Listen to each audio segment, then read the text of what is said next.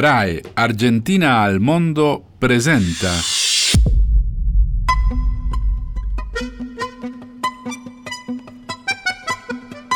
I padri del chamamé a cura di Julieta Galván.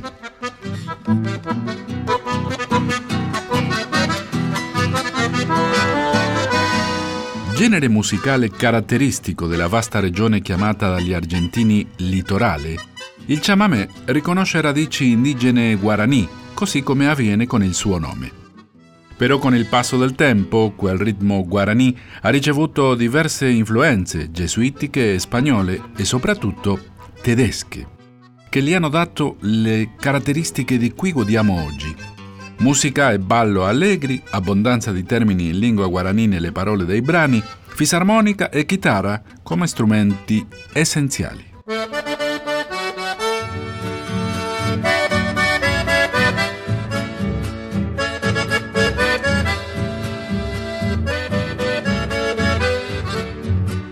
Quella vasta regione del nostro nord-est, dalle terre basse e della vegetazione folla, nel cui paesaggio, storia e cultura spiccano i fiumi Paraná e Uruguay, si trova la provincia di Corrientes.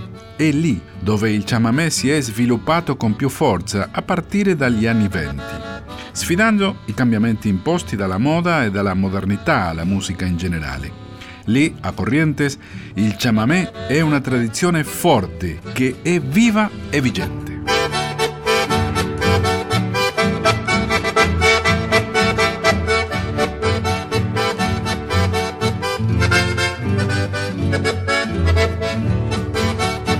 Musicista Juan Quintero si riferisce alle origini e alle caratteristiche del chamamé. Se suele emparentar el chamamé con la vecina polca paraguaya. Solitamente si vincola il chamamé con la vicina polca paraguayana.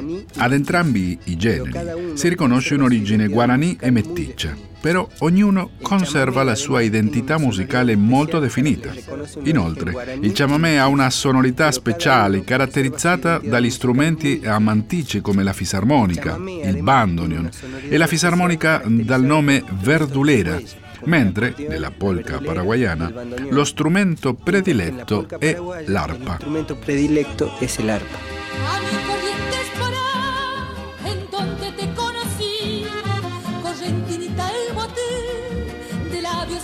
Rubí. Mi pena se hace canción cuando te quiero soñar. Il chamamé, originalmente, fu un ritmo impossibile da essere pensato senza il ballo perché lo si suonava per essere ballato. Molto prima di essere chiamato chamamé, lo si ascoltava e ballava in ogni angolo della regione. Una regione prevalentemente rurale che nelle prime decadi del XX secolo vide migrare molti dei suoi abitanti verso la città di Buenos Aires alla ricerca di migliori opportunità di lavoro. Attraverso quella migrazione interna, il chamamé arriva a Buenos Aires.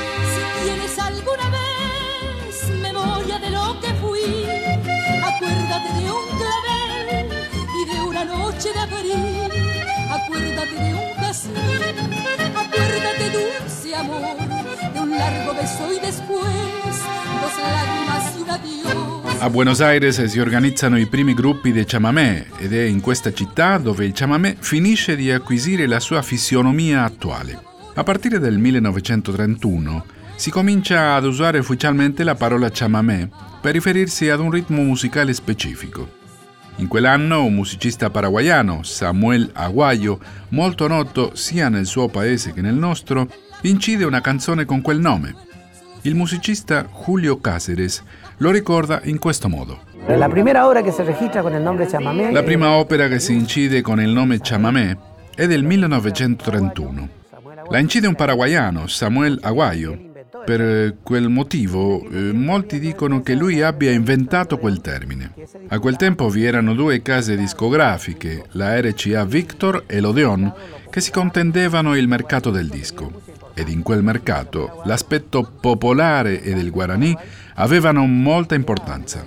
Samuel Aguayo, un cantante importante del Paraguay, era una delle figure di una di queste case discografiche e quell'etichetta gli chiede di incidere un brano per, in un certo modo, tenere in conto la realtà degli abitanti delle province del nord-est che erano a Buenos Aires. E lui compone, con le parole di due porteños, un'opera che si chiama Corrientes Potì, che significa fiore di Corrientes. Che quiere decir la flor de Corrientes.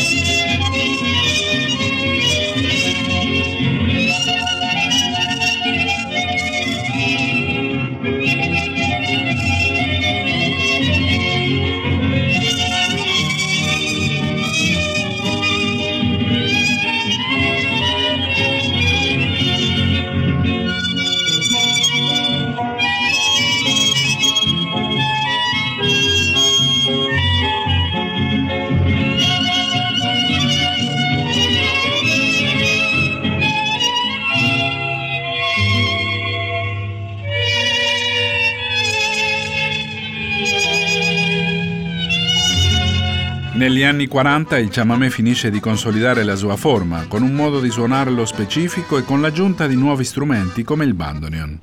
Smetterà di essere esclusivamente allegro, compaiono varietà sia di formato sia di danza. E fra i responsabili di questo lavoro creativo spiccano i musicisti Transito Cocomarola, Ernesto Montiel, Isaco Abitbol e Tarrago Ross i quali finirono di dare forma e colore a quello che oggi si considera il chamamé classico e ai quali per questa ragione possiamo chiamare i padri del chamamé. I quattro sono nati nella provincia di Corrientes.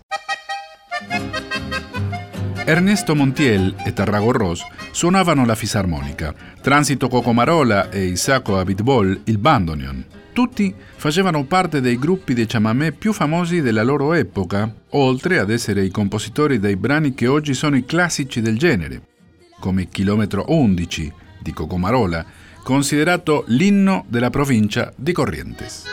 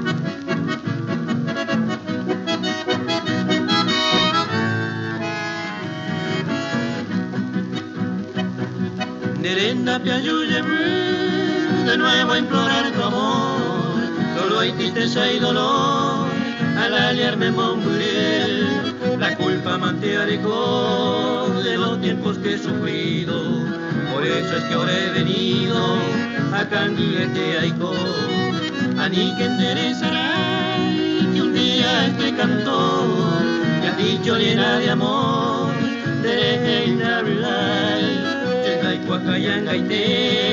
si existe en tu pensamiento aquel puro sentimiento de Coballeré.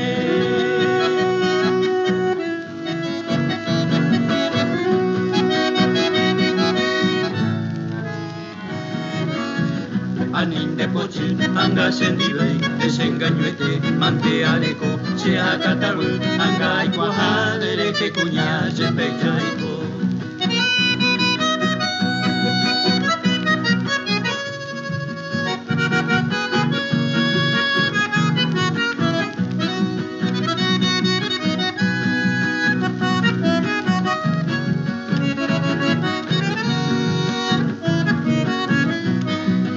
pechaiko. que enderezará y que un día este cantor le ha dicho llena de amor, dereje chenda y si existe en tu pensamiento aquel puro sentimiento, derego va a Mario del Transito Cocomarola fece parte di parecchi gruppi musicali e scrisse circa 400 brani. La registrazione che abbiamo appena ascoltato fu incisa con il suo trio nel 1946 e vi partecipa il duo Vera Lucero, molto noto in quel periodo. Dal suo canto, Ernesto Montiel fece parte nel 1942 del famosissimo quartetto Santana, dove vi era Isacco Avidbol. Anche se i due musicisti seguirono successivamente strade indipendenti, il quartetto fu il primo gruppo di chamamé che raggiunse la popolarità verso la metà degli anni 40. Ascoltiamo qui di seguito il chamamé Cherubichá, che in lingua guarani significa il mio capo, interpretato dal quartetto Santa Ana.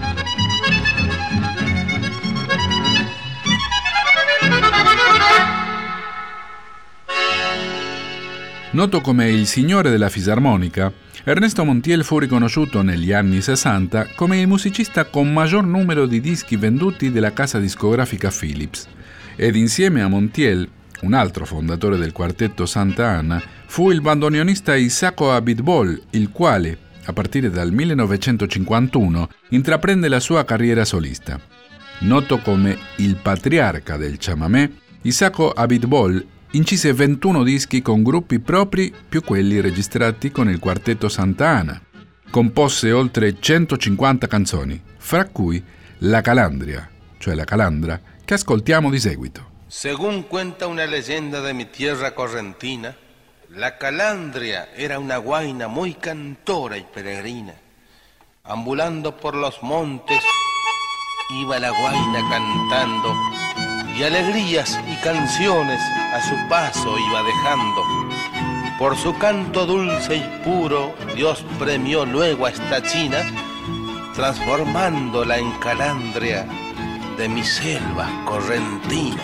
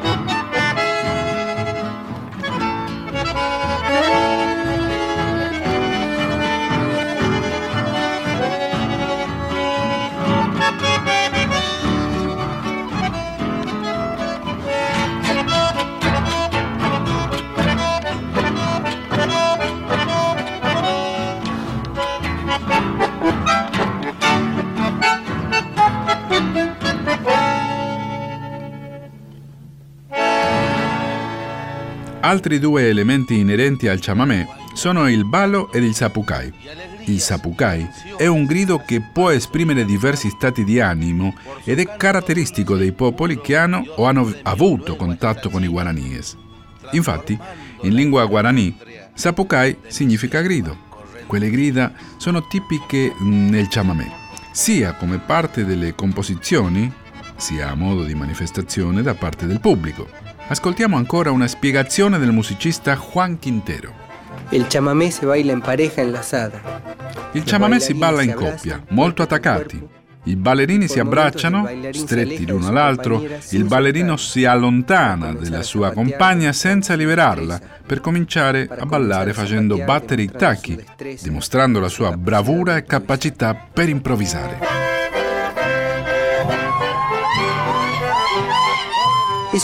Quello che si ascolta è un sapucai. Il sapucai è una manifestazione del chamamesero. Si può gridare il sapucai come un festeggiamento, come una sfida, una rabbia o per sciogliere una grande emozione.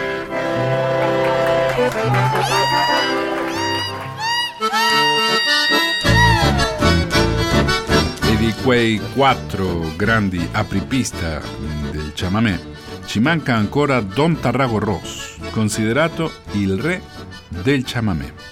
Tarrago Ross suonava diversi strumenti, però ha sfondato con la fisarmonica. Ha fatto parte di parecchi gruppi di chamamé, ha composto oltre 200 canzoni ed è riuscito ad incidere circa 20 dischi. La sua popolarità è stata così grande che nel 1965 la casa discografica Odeon gli consegnò un premio per il fatto di essere il musicista di più successo nella vendita di dischi, avendone superato il milione. Del suo primo disco ascoltiamo di seguito il brano El Toro, un altro classico del repertorio del chamamé.